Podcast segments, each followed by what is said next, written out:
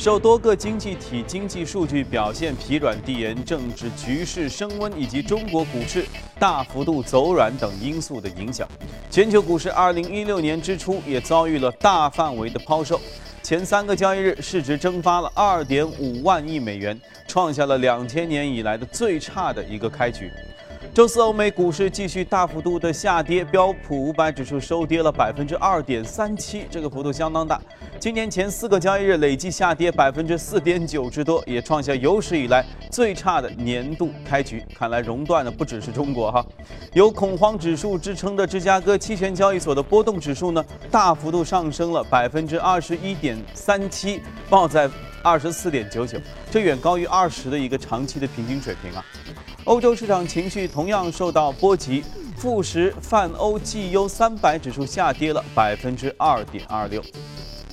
瑞银集团分析师七号发布了一个报告，显示美国股市今年的道路将会越发的艰难。在疲软的开局之后，标普五百指数将会在今年的二季度触顶，然后呢，今年末或者二零一七年初回调，幅度可能会达到百分之三十，直接跌入熊市的区域。而随着美国股市的波动性的加剧，全球会有更多的地区也跌入熊市。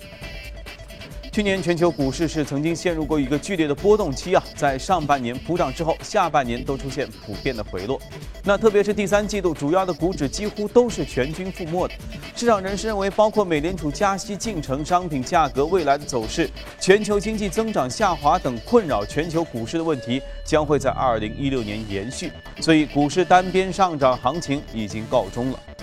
金融大鳄索罗斯还发出警告说，全球市场正在面临危机，投资者需要提高警惕。高盛报告认为呢，在人民币企稳之前，新兴市场难以见底。从历史表现来看，人民币汇率每跌一个百分点，新兴市场股市就会下跌百分之一点一。全球股市是一片惨淡呐，经济也不给力，特别是新兴经济体在二零一六年都面临不少挑战。我们来看一下。IMF 首席经济师、美国总统奥巴马的前经济顾问奥布斯特菲尔德近日发表预测，称2016年全球经济将面临不少挑战，其中新兴经济体更是全球焦点所在。在大宗商品价格下跌及金融条件收紧的背景下，新兴市场面临增长放缓、资本流入减少、外汇储备下降或货币贬值等压力。而新兴市场对全球经济所制造的麻烦之一，就是不断扩大的债务规模。IMF 数据显示，在过去十年，新兴市场企业债务规模翻了两番，达到创纪录的十八万亿美元。去年，标普和惠誉甚至下调巴西主权债务评级至垃圾级别。不仅债务风险急剧上升，新兴市场的外汇储备也不断缩水。今天公布的数据显示，中国外汇储备已经降至三年新低。更加严酷的现实是，由于新兴经济体大多以原材料出口作为创汇和 GDP 的最主要来源，因此结束了十年超级上涨周期的大宗商品，尤其是原油价格的持续走低，给出口国造成严重打击。如果新兴经济体不能形成高效增长模式，在发展过程中难免显得后劲儿不足，也因此势必会经历一段艰难的震荡期。那油价方面呢？欧佩克周四表示，它的一揽子原油平均价格周三已经跌到每桶二十九点七一美元，跌破三十了，这创下了二零零四年二月份以来的新低。中国市场动荡加剧了全球大宗商品的暴跌趋势，国际油价本周会进一步的大跌。截止到昨天收盘，纽约纽约原油的价格已经报在每桶三十三点二七美元。他们怎么老拿中国来说事儿啊？来浏览完宏观的数据，看一下昨天美股收盘的表现。我们能看到，昨天美股是一片的大跌啊，这个跌幅都非常巨大。道琼斯指数下跌了百分之二点三二，一万六千五百一十四点一零；纳斯达克下跌百分之三点零三，四六八九点四三；标普指数下跌了百分之二点三七，一千九百四十三点零九点。看来昨夜啊哭到睡不着的不光是中国股民。接着我们来连线的是就纽约记者葛维尔，请他带来收盘之后的报道。早上好，各位啊。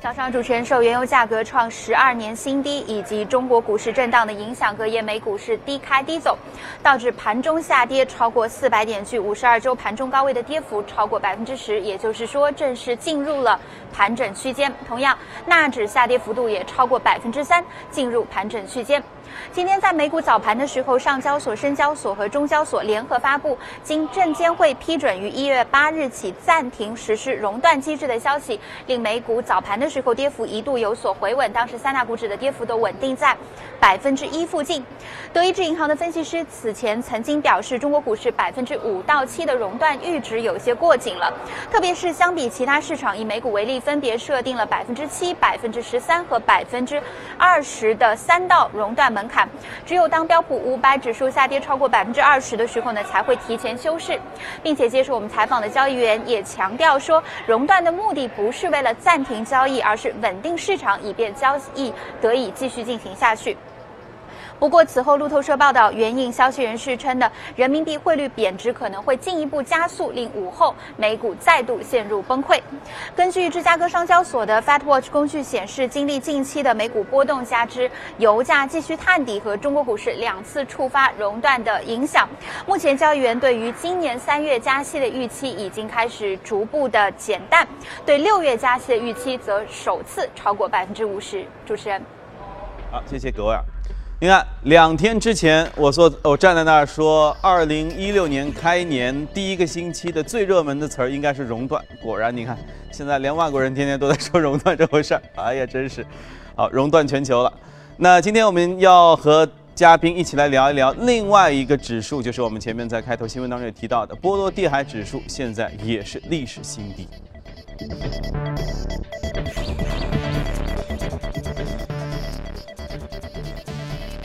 好，今天来到节目当中的是我们的评论员马一迅，马一迅你好，嗯，本周市场非常精彩哈，这个我们放下暂且不表，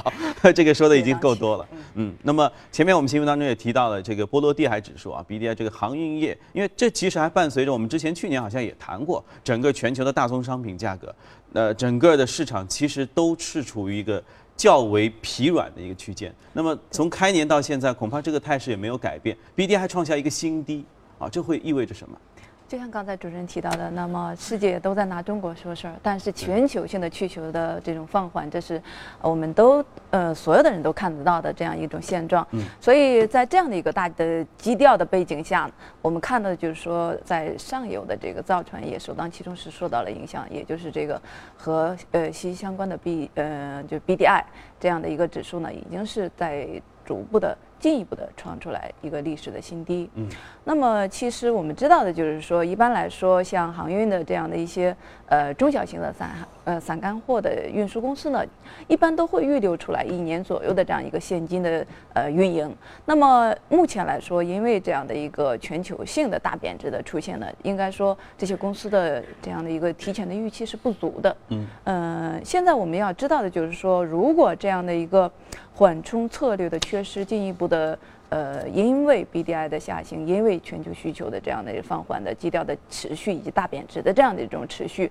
那么所带来的就是说，呃，未来可能这些公司的运营会进一步的恶化。我们现在其实基本上已经看到了，就是大部分的上市的这样的一些航运公司已经开始呃走这种破产保护的方式方法来进行呃相应的后续的准备。还有的就是通过比较大的折扣的这种股权的融资，呃，发行股票，或者是说。有一些像中小型的散干货船，去年因为印度呃，包括中东南亚的一些需求的暂时的这样的一个重新的回暖，其实很多的公司又重新去订了一些船，呃，那么因为这件事情可能就会放缓甚至放弃这样的一些交付使用，所以总体上这种局面可能会延续甚至有恶化的这样一个趋势。嗯嗯，也就是说，虽然他们处处你看，但凡说不景气的时候，都是说中国经济的波动的影响，都提这么一。对，虽然就是有一点推卸责任的意思，但实际上就是主要掩盖的是，其实他们自身能量或者能力的呃不足吧，就是无力改变目前整个这样一个经济现状。那还能怪谁呢？比如说，那美联储加息啊，美国经济回暖会对这是对这些事情会有影响吗？呃，是的，应该说这件事情嗯有也有应该直接的一个影响，而且应该说人民币和美元脱钩之后，很多的呃国家也是。和共呃和美国和中国一样，都在是一个贬值的这样一个趋势里面。我们昨天其实也看到了，欧洲在内的都是这样的一种基调。所以呃，应该说在后续全球范围内，大宗商品呃，确确实实还在持续性的走弱，特别是刚才提到的航运也好，以及和航运有关联的一些呃矿产资源也好，像呃我们原来知道的英美资源啊、力拓、必和必拓这样的一些公司，曾经是真的是如日中天的这样一个发展，呃，曾经对中国向来就是喜欢说不，呃，不断的在中国大量的需求的这种情况下呢，去提价。嗯，那么目前这种情况下，对，呃，现在它不可能牛了，对不对？刚才提到这家公司，呃，已经是股价再创新低出来。那么包括佳能可，应该说昨天的走势都不是很乐观。呃，那这种基调下，应该说对于西方国家来说，肯定是很多的呃矿产业的公司是承压非常的明显，包括索罗斯在内这样的一种呃强调呃中国。肯定是有推卸责任的这样一种呃意味，但是对于我们自己来说，正是因为全球是这样子，但是我们自己又是在进行一个供给侧的改革，以及包括航运在内的这样的一些传统产业，其实已经是在利用方方面面的这样的一种呃战略层级的调整，比如说航运，我们提高到了一个更高的国家层级的这样一种高度，以及新旧这样呃一些船厂的，比如说一些补贴的增强。那么并购联营的这样的一些增加，已经给相应的包括呃以央企为主的这样一些企业带来一些阶段性的这样的一些机会。嗯，呃，去年我们看到的数据就是，二零一四年的时候，应该说呃包括央企在内，整体上的航运上市公司的市值是在两千四百亿。到了一五年的时候，这个数据已经增加到了三千五百亿。也就是说，虽然市场不好，虽然就是我们。去年的是这个市场是叠创的这样的一种波澜壮阔的这种走势，嗯，但是呢，这些公司其实市值已经增加了百分之四十四多，嗯，反而稳扎稳打。对，所以特别是央企这样的一些大的公司，因为它有规模效应，那么又有供给侧改革的这样的重新启动，对于这些公司来说，无疑其实重新开始孕育一定的机会。其实。这次包括李克强总理在视察呃山西的一些呃煤矿企业的时候，钢铁企业的时候也提到，我们要采取一种壮士断腕的这样的一种决心去进行供给侧的改革。那么我们要呃关注，同时这种预期的情况下，也看到了部分的钢铁、煤炭也好，甚至航运企业也好，都在有一些资金向其中进行流入，特别是应该资产重组端，从去年年底也在进行加速。呃，一五年的十二月二十四号，中远和呃中集已经开始重新，中海航运已经开始进一步的嗯资产整合，多家公司已经披露。那么中外运的长航也是要整体性的去并入到招商局。那么这种。局面来说，对于央企为主的这样的一些大型的企业，特别是市值比较大的前几位的这样的一些央企来说，应该说在后续我们还是要进一步的关注到机会的再次的来临。在整个不景气的情况下，自己还能做好啊，做大做强。那整个如果一旦景气起来，那就非常厉害了，对不对？对，应该说刚才提到的熔断的机制的这样的一些突发的事件。那么使市场出现了比较明显的回调，但是在这之后，应该说我刚才提到的部分的产业，因为资金在五个交易日、二十个交易日，甚至更长一段时间是持续的资金流入这样的一个局面下，那么我们看到的就是市场明显的二八的这种切换。那么二很多的个股呢，应该是受到国家战略的这样的一种正向的对冲影响，会有一定的机会的存在。嗯。好的，那么宏观方面，我们先聊到这里，来看一下异动美股榜上的情况，来了解一下。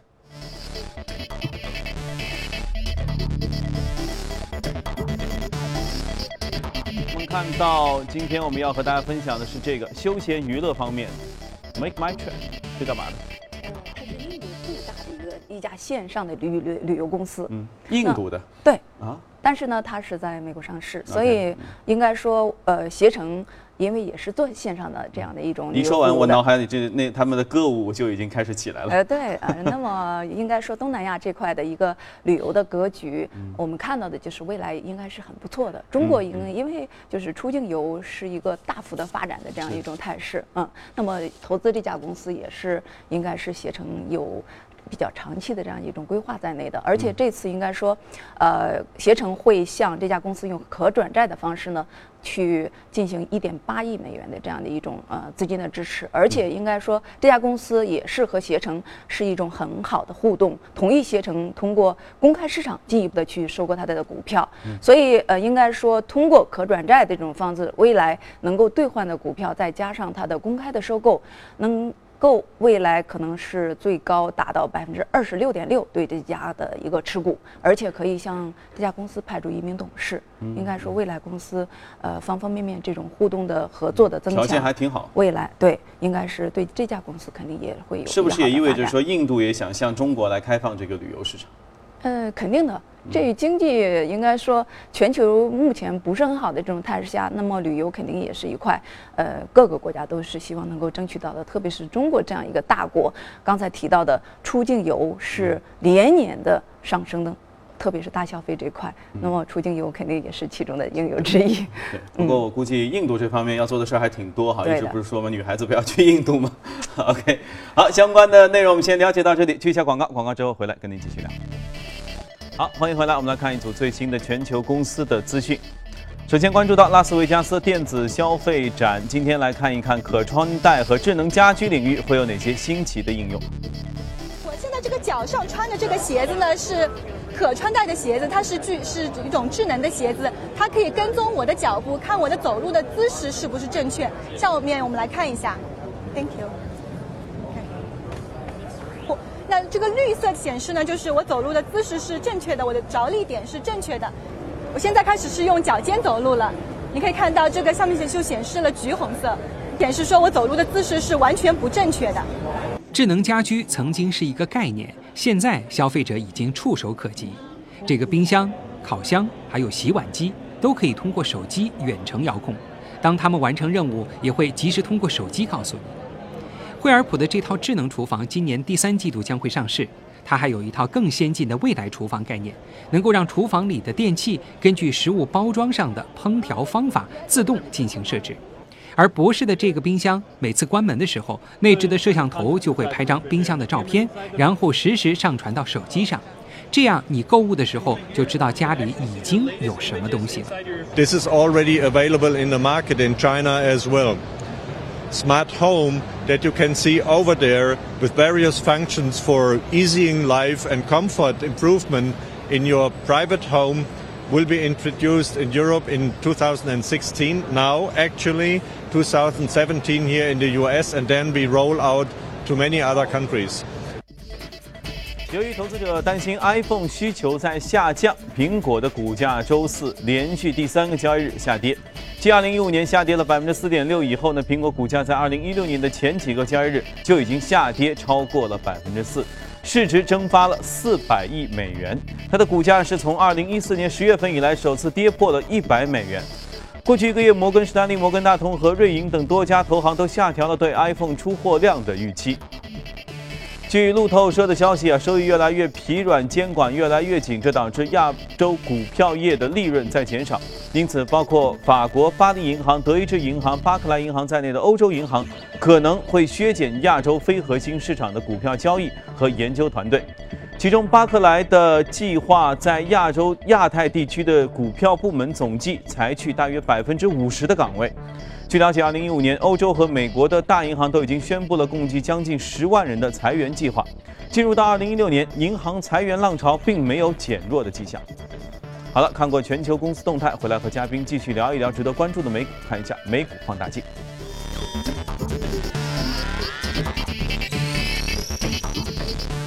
好，今天我们要和大家关注到的是大宗商品的煤炭和钢铁两家，哎，他们最近也都在下跌啊。对，应该是。在这样的一个全球的大背景下，西方国家的这样的一些公司首当其冲，那么受到首当其跌，对，也可以这样说。所以他们肯定是是息息相关，会和呃美股的这样的标普指数的有呃比较明显的回调的情况下有呃这样的一种甚至他们是领跌的吧？我觉得。呃。应该说会是因为刚才提到的方方面面的因素会形成影响，呃，但是因为提他们更多的是说和他们相反的咱们自己的。这样的一些机会的来临。哦，嗯，因为我们就是刚才提到的，嗯，国家管理层的这样一种定调和未来的一种供给侧改革，有可能会重新的展开。那么未来这样的一些公司，钢铁也好，煤炭也好，呃，受到政策层面的影响，会是我们国内这样的一些公司和受到的正面的影响，会呃带来相应股价的呃更多的是机会的存在。嗯，所以呃我们基于这样的一种呃方向性和引导和预期的存在，呃相应的国内的一些公司，比如说像钢铁里面的一些普钢的公司，那么煤炭里面的一些央企为主的这样的一些占股权类比较大的这样的一些公司呢，应该是在里面会受到更多的未来机会的这样的一种对冲影响的。嗯那你觉得像大宗商品、钢铁啊、煤炭啊价格，再加上你说 BDI 指数，就是全球的这个运运运力好像也运输也不是特别繁忙的情况下，它是不是会继续再疲软一段时间？那在这样一个疲软的状况当中，就像你刚才说的，我国的企业由于受政策啊、受各种方面的影响，虽然有可能会越做越好，但是在他们的比如说市值上，在他们本身的业绩上，是能够即刻展现出来的吗？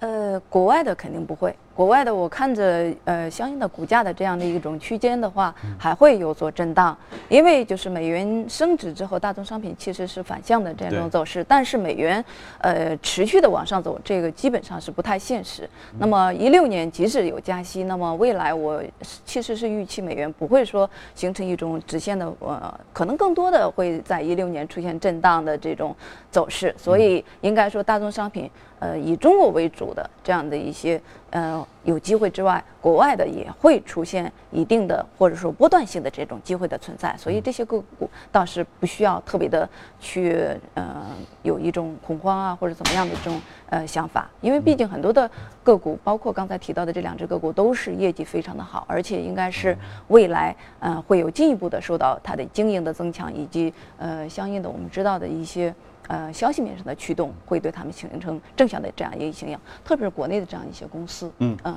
建议好，我们为大家罗列了一下哈，我们一起来看一看煤炭股，虽然去看上去有点黑哈，山西焦化、宝泰隆啊、煤气化、大同煤业、冀中能源、七山煤电、兰花科创和陕西煤业等等吧，是不是？也就是说，今天熔断已经没有了啊，暂停了。也就是说，我们从现在就可以去关注这个类型的。对，其实就是今天熔断之后，可能 A 股呢未必一定是说，呃。会向上去测试熔断，因为毕竟是暂停了嘛，就不存在说向上熔断到呃多少多少怎么样。待会还说呢，我还没看到向上熔断。对，所以 特别是昨天晚上美股的这一种，呃，相对来说，对，其实有点推波助澜，因为本身他们自己在这周五的时候还有一个非农就业的这样的数据的出来，所以他们肯定是有自己的这种预期，不要整天拿着中国在这里面去说什么事儿。所以呃，我觉得还建议大家还是用自己的这种心态和思维。适应目前我们自己国内的这种呃管理层调控的新常态，或者说这种艺术的增强也好，那么呃我们自己要想在这个市场里面生存，我们就要有自己的非常平稳的心态的博弈。这个市场毕竟是一种呃更多的是人和人之间的博弈，嗯，所以从这个角度上来说，我刚才提到的这些，因为资金在不断的持续的流入，那么未来说呃市场在这个位置继续的去筑底完成，呃接下来。今年年中之后，还是会有更大的机会的存在的。不要因为这样的一件事情就一下对这个市场失去信心。其实这只是一个消息，只是一个事件性的驱动，而不是趋势性的东西。对，所以危机危机嘛，在整个就是危局的情况下，我们才能发现机会，而且能发现机会人才能享受到更多的收益。是的，嗯，OK，好，那今天我们和嘉宾的分享就进行到这里，呃，也不要忘记了到荔枝、喜马拉雅电台来搜索“第一财经”的节目，可以进行收听。